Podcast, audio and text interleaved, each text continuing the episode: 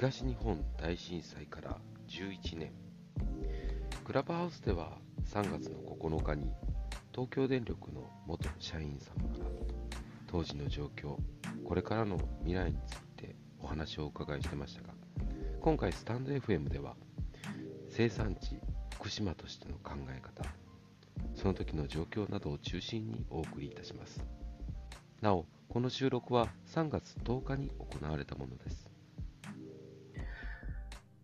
皆さん、こんにちは。お米ラジオ第14回、米流通評論家の常本博です。パートナーはこの方。はい、えー、皆さん、こんにちは。えー、お米農家の長田です。本日もよろしくお願いします。よろしくお願いします。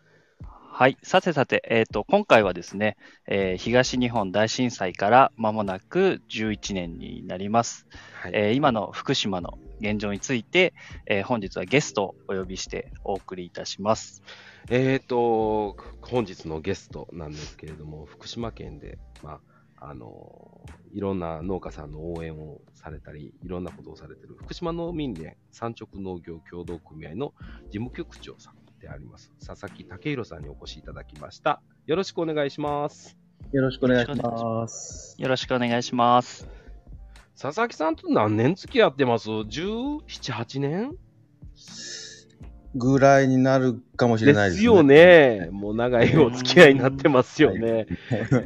なんかね、もうでもこれ震災起きて11年っていうのもなんかすごいことだなと思いながら、今日、まあ、あの、収録をお願いして、あの、来ていただいたんですけれども、あ、ちなみに、えっ、と、収録日は3月の10日、前日になります。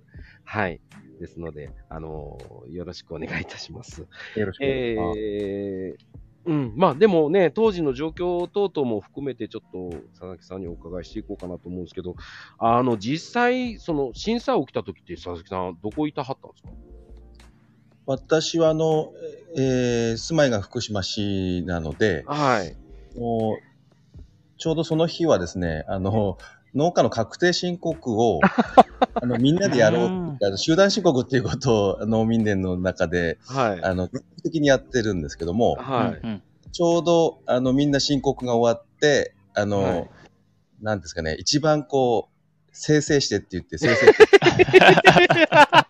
気があ晴れてというか、すごくすっきりして、あの、確終わかに。帰ろうかなと思った時に、ちょうど、あの、地震になりましたね。あーねーなんか、あの時とんでもなくそっち揺れてるでしょ？いや、本当にあの、ね、表現があれですけど、この世の終わりかなっていうぐらい揺れた記憶はありますね、本当に。ああ、やっぱりそうなんですね。まあ、ご家族とかは全然問題なかったんですか？そうですね。あのーそういう被害はなかったでああ、すね。よかった。あの当時、えー福島市で震度 6? 6強でした強か。えうーんすごいわ、そら。もうね、6強言うたらむちゃくちゃ揺れますも揺れますよね。そのうん震度がね、1個上がるごとに、ん。ものすごいね。すごいね、うん、そうエネルギーですから。ええそう。で、やっぱりね、ノミネンさんって言ったらね、どうしても、ね、あの、災害に関してはすごいすぐ応援に行くええ。体制を整えてはる組織っていうのはね、ええ。前々からお話ししてる上で、ね、存じ上げてるんですけれども、その時、はい。あれですか？やっぱどっか救援行かはったんですか？そうですね。あの、翌日に、この浜、我々浜通りってこの海沿いの地域はい。を、ですけども、で、そこにもは農民連の組織があって、はい。そこの方と電話つながって、やっぱり、はいあの、みんな避難されてるっていうことだったので、はい。うんあのーなんていうんですかね、パンとか、そういうまあ冷たいものといいますか、そういったものはあるんですけど、やっぱりこの温かいものを食べたい、ちょうどあの寒いタイミングでしたああ、。そうですよね。だから、あの、かき集めれるあの野菜とか、そういったものを集めて、あの、行って、あの本当は豚汁を作ろうと思ったんですが、の。はい。あの、豚肉がなかったので、ただの味噌汁になっちゃいましたけど、うんまあそんなのを作りに、あの、翌日行きましたけど、はい。あのまあ、あの、やっぱり原発のこともあったので、はい。あの、行ったところがやっぱり原発、あの、まあその時事故にね、どこまでなるかっていうのは分かりませんでしたけど、やっぱり16キロ、7キロぐらいの地点まのところの避難所だったので、うんなかなか行くべきか行かざるべきかみたいなのはちょっとあの悩みはしましたけど、はい。まああ、ね、とりあえず困っててっていうところもあったので、あの行きましたね。あ、やっぱり、あのーえー位置的に言うたら、南相馬よりまだ南ですか？あ、えっ、と、そこ、南相馬でしたね、その時は。南相馬で常磐線ぐらいのラインですね。ライン的に本当そうですね。そこのラインですね。はいですよね。あそこのラインでね、津波が、まあ、収まったというか、止まったっていうのをお伺いしてたんで、うんあれ、海岸からあれ何キロあります ?6 キロ ?7 キロ？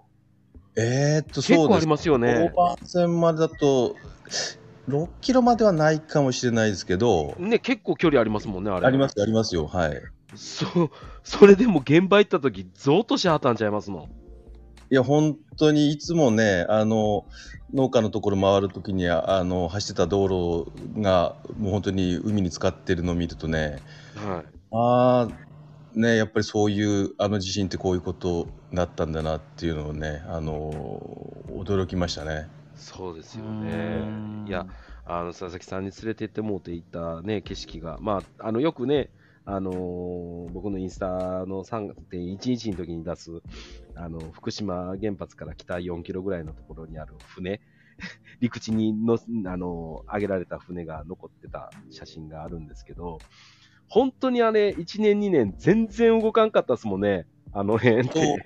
そうですね、やっぱり手つけられなかったですよね、あの辺はね。そうですよねうそうだったんですね。うんで、あれですか、やっぱりその事故が発生した一報って、あのええリアルタイムで入ったんですか、あのそれこそ避難所で、あの炊き出しやってて、はい。でこの炊き出ししてたところは、あの電気は来てたので、はい。あのテレビ見てたんですよね。ああ、テレビが見れたんですね。ああ、なるほど。テレビ、だからそこは情報があって、はい。あのやっぱり原発がちょっと危ないっていうので、ずっとそのリアルタイムであの原発の建屋が映ってたんですけど、はい。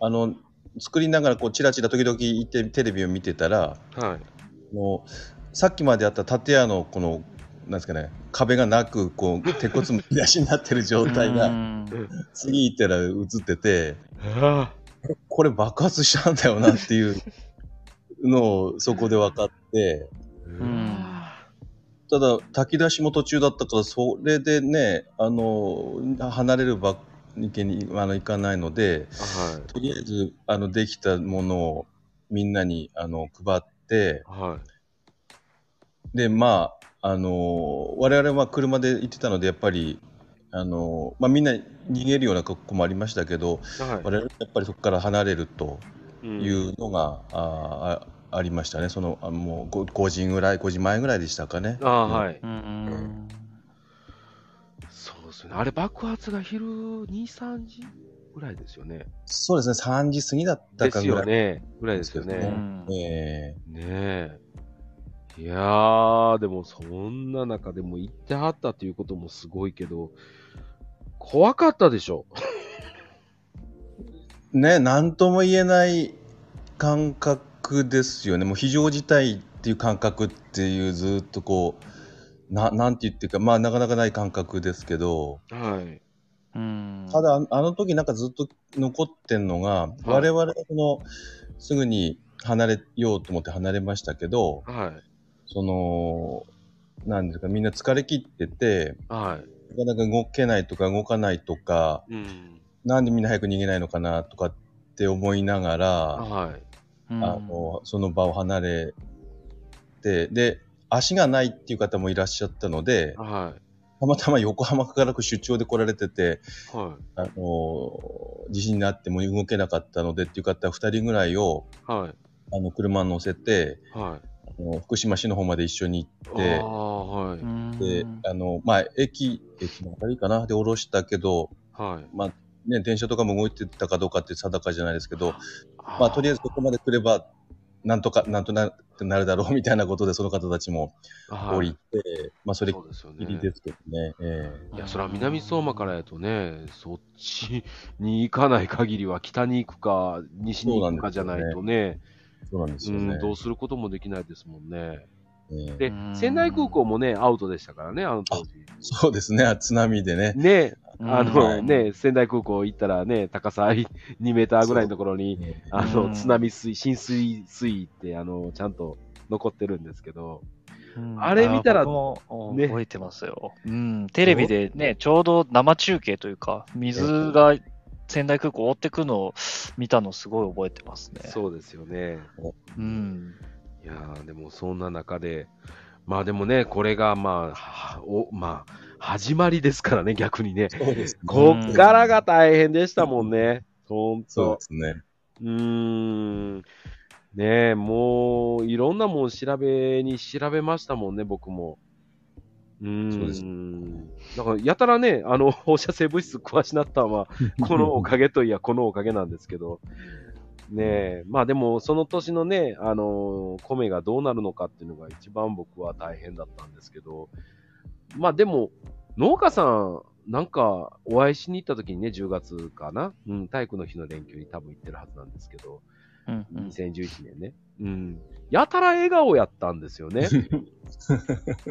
あれは開き直りなのか、本当の歓迎の笑顔なのか、どっちなのかっていうのが、僕未だにあどっちだったんだろうなーって時折考える時あるんですけど、佐々木さんから見てどう思いました？どっちもじゃないですかね、多分ね。まさか来るとは思わなかったっていうのはあったんですかね、やっぱり。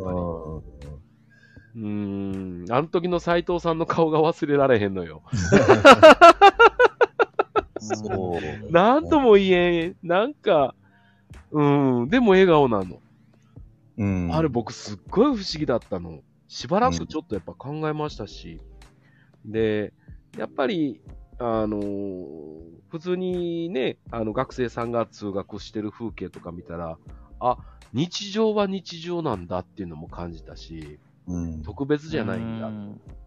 うんでもこれ空間線量、まあまああるよね、とか思いながら、ね、当時で郡山で0.3、福島市内やったら1近くありましたもんね。シーベルトで行くと。ね、はい。空間でうね。んそう。だからこの中、普通に生活してはるっていうことは、逆に伝えなあかんなっていうのはすごく感じましたよね。うん。ねえ。まあでもね、その年の稲作ですけど、えーあれですか、農家さんになんか指導とかってされたんですか？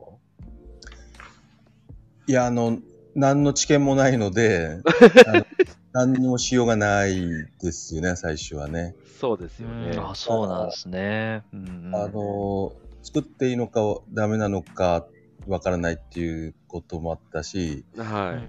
もうまあ、こういうの言い方嫌なんですけど、作らないと例えば何かあった時に賠償も出ないだろうみたいな、いうのもあって、そうですね。うんだから作らなかった人もいるし、作った方もいるし、うん。あのただ何のその行政からのそういう指導というのも当然彼らも知見はないので、そうですね。なない中での、あのですね、まあ、なんか、ゼオライトとかっていうね、こう、鉱物あの、はい。に付着するから、そういったあの、こう、あの、水が入ってくる水口にね、置くといいんじゃないかとか、そういうのはいろいはろやられてる方はいらっしゃいましたけど、うんはい。実際には、まあ、ほとんど何も手をつけられなかったっていうのがうん。実際だったと思います。そうそれからの、ね、対策とかっていうのは、あの情報が出てきてからの対策とかっていうのはなん何かされてきたんですか？結局、実際の対応っていうのは2年目、2作目っていうんですかね。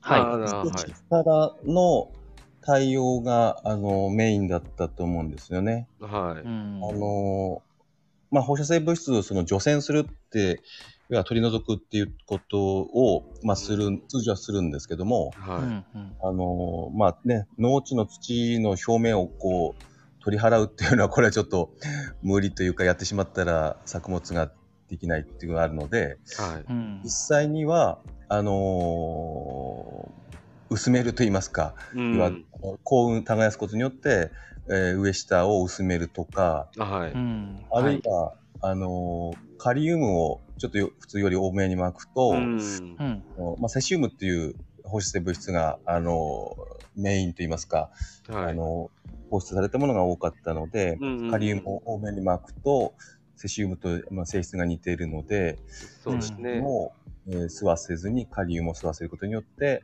まあ、結果的には、あの、稲には吸わせないと。そうですまあね。それは一定効果があありましたので、あそれあ、これなるほど。うん2年目からですね。そうですよね。うんあの、結局一作目しないと、どこでどんだけの数値が出たかっていうのはね、やっぱり判明しなかったですし、そうなんですいろんな、うん。あの同質の調査と移行係数が分かって、うん。やっぱカリウムが少ないところは多い多いんだなというのが分かったので、それはでカリを、えー多めに巻くという対策に、あつながりますね。まあでも、こっからまあ2年目から、そのやっと福島県庁と、まあ国のあれですかね、補助金も出たんですかね、あのシンチレーションメーターの全量、全袋検査。そうですね。あれはもうすべて国ですね。ですよね、国の補助ですよね。ですで、ね、各農協と、まあ、農民連さんも含めて、各地に設置されて、あのまあ、20ベクレル超えるものはすぐにね、数字として出てくるような形にはなりましたけれども、うん。まあでも、まあ今となってはなんですけど、あの、佐々木さんといろいろね、あの、お話していく中で、ほら、あの、172ベクレル出た米あったじゃないですか。あの、ええ1年目の時ね。え精米して測り直してってね。そう、思わず言って測ってもらって、あの、検出限界値以下になったんが、すごく僕の中では一番、これやったらなんとかなるっていう、うん、自信でなんとか売り、売らさせていただきましたけれども、ええあれはでも助かりましたよ。でも今考えると、よく取り扱ったなって私からするとね、常です本さんが。よね。うん 家中、家中どこじゃない栗を拾いに行く必要は、なかったのにね。ないんじゃないかな。我々は非常にありがたかったけれども、うんあの、えーだから、あの、えーありがたかったけど、えーですねえ、なんかね、あの、あそこで僕逃げたらあかん思ったんですよ。絶対に。ねあの時も言いましたけどね、農家さんに罪ないからって。やれることやるってね、言いましたけど。うんうん、でも、ね、佐々木さんどこがシンチレーションメーターすぐに入れてくださったのはすっごい、本当に力強力強かったですもえん。あうんーでも、うちに入ったあの、シンチレーションは、はい。あの、あれ、国は全く関係してなそうくて、でしょ？あのあ、そうなんですね。そううん農民連の分析センターって東京にあるんですけど、はい。そこが全国の農家とか消費者の方にみんなカンパを呼びかけて、はい。それで、あの機械1台600万円弱ぐらいなんですけど、そうそうそう。うん購入したものの1台を、あの、福島に、あの、貸していただいて、まあ、ずっと貸していただいて使ってますけども、はい。うんなので、あの、本当市市民の方のカンパで、あの、検査させていただいたっていうのが実際ですね。まあ、うちもね、うん心ばかりか、あの、寄付はさせていただいたんですけどね。そうそうそうそう。ねえ。いや、でもあれは本当に助かって、まあ今となってはね、本当に、あの、水溶性のセシウムがまあ流れ切った後で、比較的ね、その数値が出るお米っていうのは、まあまず見られなくなって、そうです袋検ね。査自体も一部地域除いて解除されるっていうところまでええ出ますよね。やっそうですね。うんまあまあね、ちょっと、まあ不安な部分もあるでしょうけど、でも、ね、この、何年 ?8 年か ?8 年 ?9 年か？去年までやってましたから、え9年間でここまで数字がちゃんと出た上でのかい、まあまあ、あの、しないよっていうのやったら、まあまあ、かろうじて、まあなんとか許せるのかなって。うん集荷作業大変ですもんね。皆さそうですね。やっぱり検査してから集荷っていうのはね、ん。ね。あまあ、集荷して検査ってこともありますけども、はい。うん、そこからまだ等級検査って言ってね、あの普通に、あの品質の検査が入るので、どうしても新米取れてからワンテンポ遅れてしまうんですよね。ええ。ううん。ん、ねえ、もうでも、ねそんな中、まあ、うちは 触り続けたという、まあ、ド変態な、ね、人の一人だったというね、お話でしたけど、あのー後半は、あのー今後の原発事故に対する考え方であったりとか、福島に対する風評の考えであったりとかっていうのを中心にちょっとお話していきたいなと思います。えっ、と、お米ラジオでは、えースタンド FM は、えー、大体週1回の収録であの放映させていただいてます。で、えークラブハウスの方では毎週水曜日午後9時半から生配信させていただいてますので、よかったらそちらもお聞きください。では、続きは次回。皆様ありがとうございました。